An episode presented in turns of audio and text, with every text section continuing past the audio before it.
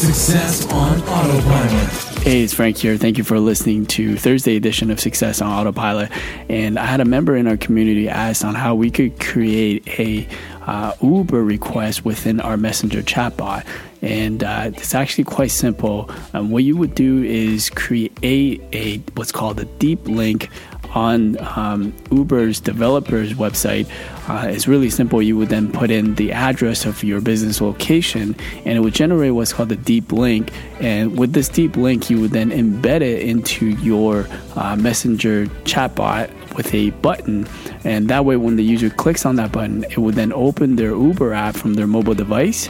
And then, already with the address pre populated uh, and also the amount of the ride or um, the, the, Uber um, driver would then, that's within your area, would then see this and you could one click to confirm you want to request this ride. So it's actually really simple to do. I'll put together a quick video tutorial for you guys uh, so you can see visually what this looks like.